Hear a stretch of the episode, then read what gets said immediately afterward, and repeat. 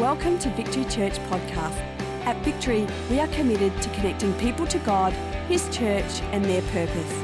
For more information, visit victorychurch.net.au. Now prepare your heart to hear a word from God today. I've just come off a very brief vacation. Normally we take a chunky summer break, but this year it's not been possible with Meryl doing a summer intensive. And uh, so what I decided to do was not do my normal devotional life, but just anchor myself in one book. I love my devotional life for as long as I can remember from the time I came to faith. I wake up early, I have my book, I journal, I engage with God. I start off by saying, Good morning, Father. Uh, and if I'm really a bit weary and a bit exhausted, I invariably say something like, How are you? which is an intriguing question to ask one who's always perfect and always well.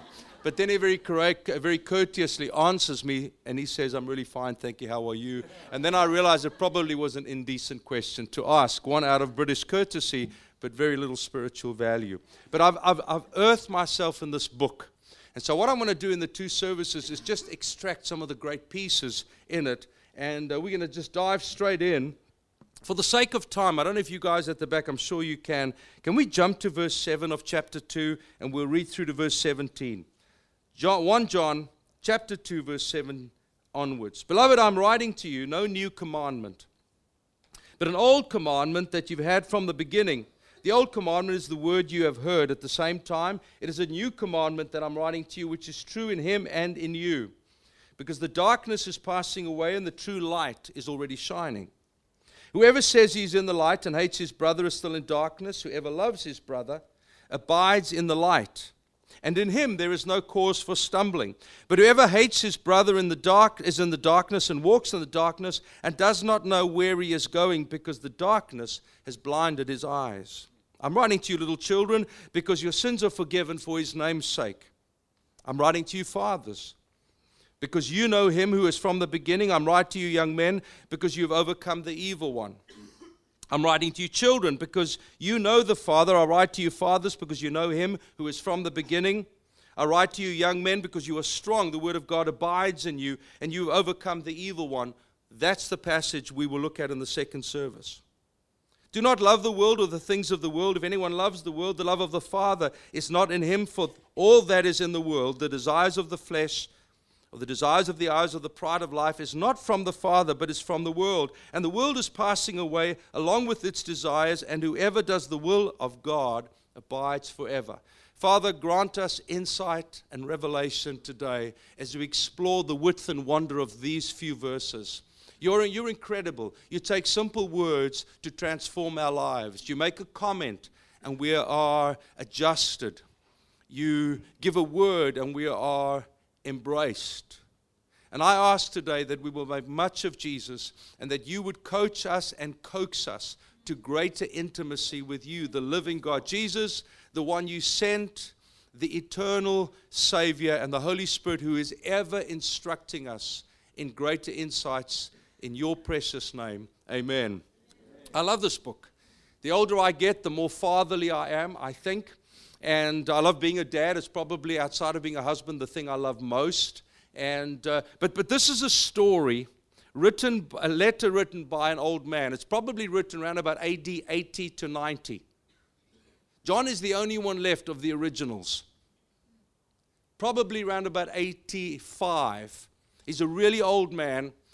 I think when he was writing this, he starts from the beginning. I, I can imagine, and I'm sorry I preach with my imagination, that which you, that which was from the beginning that we heard. I can imagine him standing, looking out the window, um, and dictating. He probably wasn't recording it anymore. He had a scribe writing it down. But his mind is captive to how it all started. He was there when it began.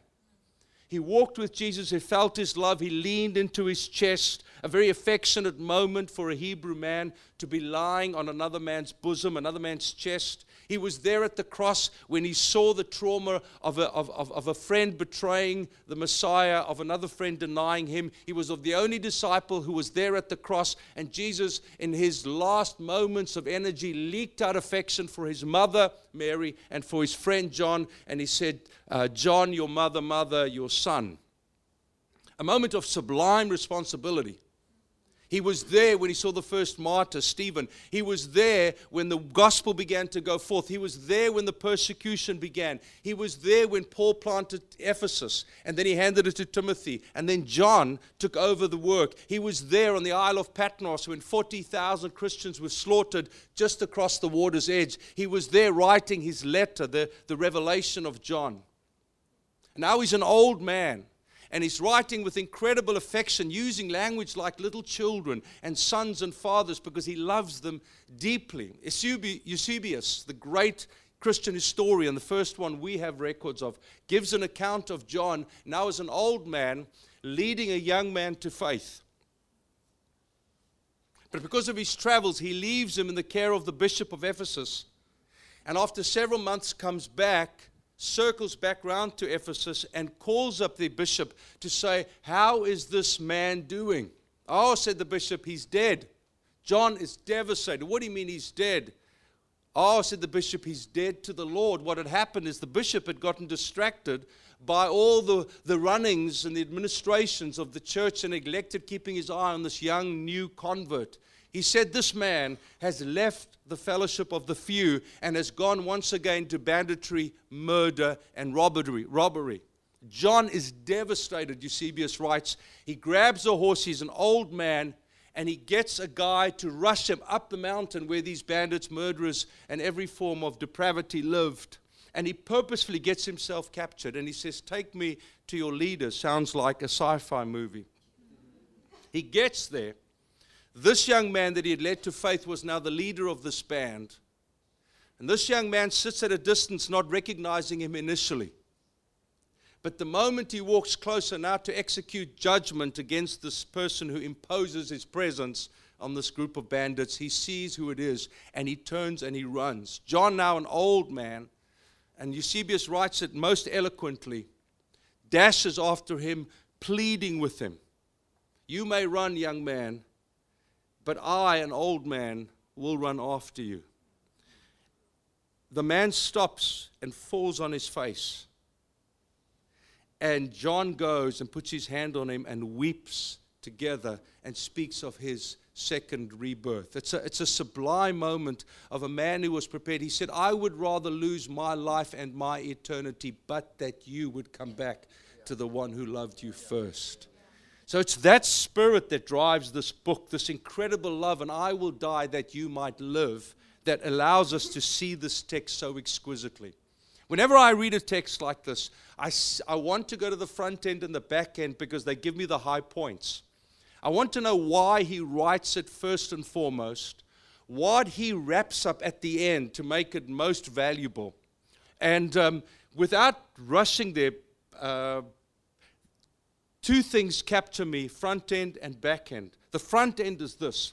He says this, John does. He says, Remember from the beginning what, you, what we have heard, what we have seen with our eyes, what we have looked upon, and what we have touched with our hands concerning the Word of God. The life was, was made manifest, and we've seen it and testified to it and proclaimed to you eternal life. Two things I want to say there. This is an old man pleading. You know, my daughter and a friend toured Europe when she graduated from college, university. Uh, Dana and Katie traveled for three weeks. It was at the time when Liam Neeson's movie Taken came out. So, needless to say, I didn't see the movie. But I did plead sanity with my daughter, who's known to be in the moment and passionate and radical, like swimming naked in Greece. I mean, those are things that are in the moment and worth having. Those are adventures. I'm going to make a once in a lifetime experience out of it. So I had to coach her because one of our close friends did something similar, met with some Italians, she and her cousin met with some Italians, and woke up the next day in a hospital. So this was a father's plea, mine, to Dana saying, I want you to be aware of it. And dear friends, this is what John is saying. You know, Dudley Daniel, who was my spiritual father, left LA. We thought he was dying. In fact, he did die twice, and the ambulance men here in Australia uh, kind of resuscitated him, gave him the socks and whatever. But I remember sitting with him, Meryl and I. He had a bloated uh, t- tummy from uh, liver cirrhosis because of a blood condition, and he could hardly speak. He spoke like this. And we leaned in because we knew that every word mattered. This is a text where every word matters.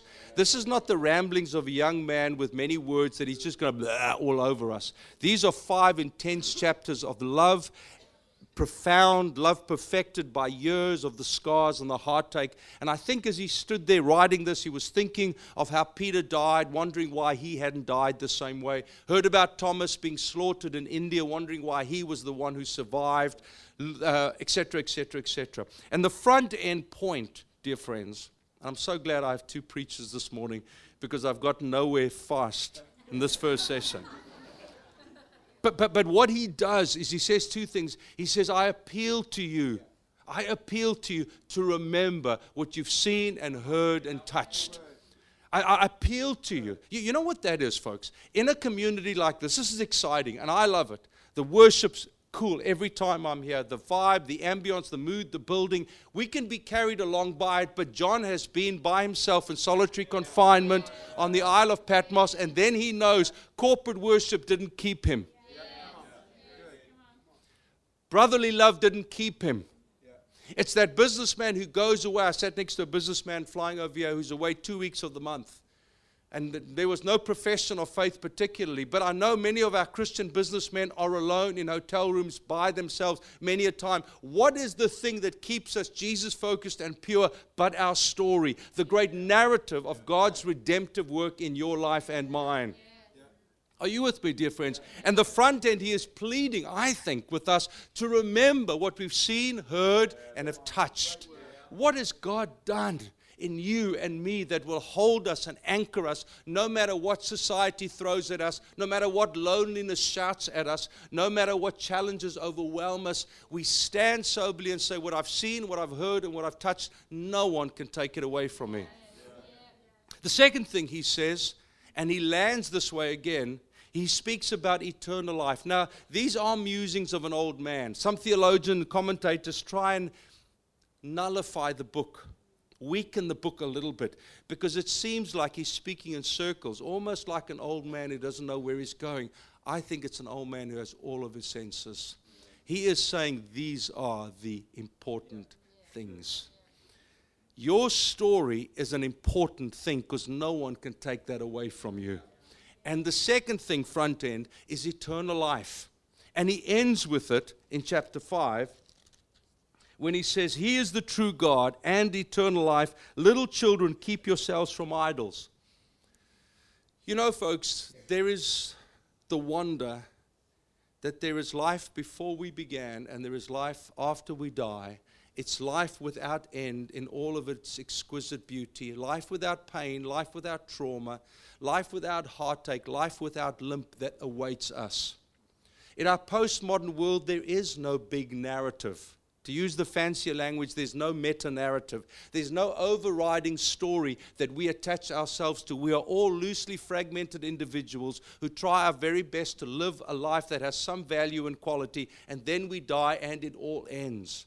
And somehow, John is as relevant to us today as he was then. When he starts his book by saying eternal life, he ends his book by saying eternal life. And that, ladies and gentlemen, is what really matters. Now, can I be honest with you? I have an extraordinary marriage. Honestly, Meryl and I, we're so different. We've had to work so hard at it. I look at some people's marriages, and it, it seems, at least at one level, to have been so easy. We haven't always had it easy. I was a complex young man from an alcoholic home that came into marriage young, poorly defined, in my own brokenness, had to be on a journey of healing. Meryl came from a more well rounded family with complexities, which I'm not privy to share. And so we have spent 35 years finding a story. But you know, there are two things that have kept me married. The one is the dream that we've always had that when we're in our 80s, we will walk hand in hand on the beaches because we love doing that.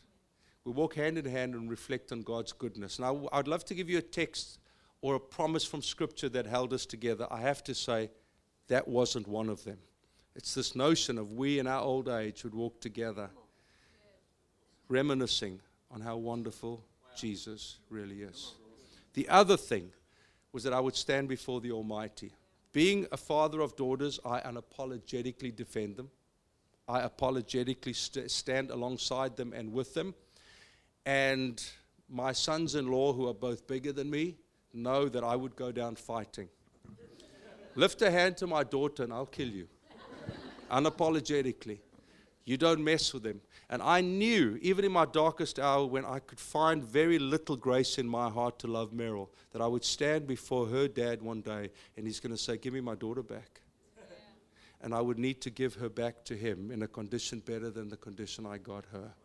And I will give an account to him for that. Whatever she does or doesn't do had no bearing on what I did. He's not going to negotiate with me and say, Well, what did she do? Then what did you do? This is not a negotiated contract. This is, I gave you my daughter to love and to nurture and to lead and to care and to raise up. And I want my daughter back. And I want to see the condition you're giving her back to me. Ladies and gentlemen, eternity drives our conversation. This is a light journey. This is a short journey in the light of all things. You know what's interesting to me? is that every major move of God, and I think I've been in five, what's interesting to me is that the conversation of eternity takes center stage. It may be with a twist and its theology may be weak, but it's as if God keeps reminding us Jesus is coming back. It's as if God keeps saying, Live your life with eternity in mind, the pure, exquisite wonder of eternity. All other things, no matter how appealing they may be in the short term, are nothing more than distracting anecdotes to a far greater and wonderful story of just how magnificent He is, just how magnificent eternity is. I don't know what picture is created in your mind, but I know that there'll be lots of childlike laughter I know that there'll be much of childlike joy, celebration, dancing, leaping. There will be wine, but wine without intoxication. It will be wine only attached with celebration and the pure wonder of a redeemed life. There will be hugs, there will be kisses, there will be celebrations, there will be campfire stories as we wax lyrical of the great things He's done with us and through us and in us. And, ladies and gentlemen, I think John, at the end of his life, is saying to us, Don't forget, it's all about eternity. He starts that way, he ends that way. And to understand the book, if you don't understand that, you will think this book is about laws of trying to live right. This isn't a book about living right. This is a book about eternity and the sheer magnificence of Jesus. And the moment we caught up into that, our heart leaps with joy and we adjust our lives accordingly. The other thing he, he lands with, he, it's almost like an afterthought. He says, But kids, I've got to remind you. Whenever I, when the kids were small and we left on a trip, I said, Kids, remember, what is the rule? Have no fun. I mean, that was kind of the, the, the, or at least wait till we leave before we have fun, you know. There was that, that final climactic moment, and that was sarcastic. Little children, keep yourselves from idols. Miroslav Volf, a great East European theologian. I'm growing to enjoy him. I've not read much of him, but the more I read, the more I enjoy because he, he too was forged out of the crisis, the Civil War crisis of East Europe. But he writes this he says, Our hearts become factories of idols in which we fashion and refashion God to fit our needs and our desires. Can I read that again? He says, Our hearts become factories of idols in which we fashion and refashion God to fit our needs and our desires. I have to land with this. I'm sorry, I didn't even get to the, the other part. But Tim Keller says this idols are good things that become ultimate things.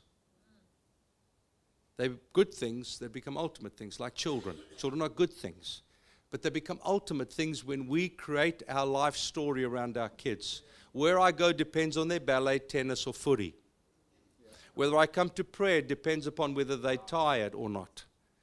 See, what happens is a good thing, children, they're a gift from the Lord, become an ultimate thing whereby we now spin our lives around them. Work is a good thing. It's a good thing that we work. God gave Adam the garden before the fall. Work was not what came after the fall. By the sweat of our brow came after the fall. Work became the gift in the garden. Go and look after these animals, name them. Go and play with them. Have fun. Adam and Eve, look, look over, look, look beyond the, the, the mountains, look into the blue mountains. Send your kids there. Raise them up to take my glory. Take them everywhere. And slowly but surely, what was good becomes ultimate. And so my life is functioning around the ultimate rather than around worship. See, because we are worshippers, we all worship.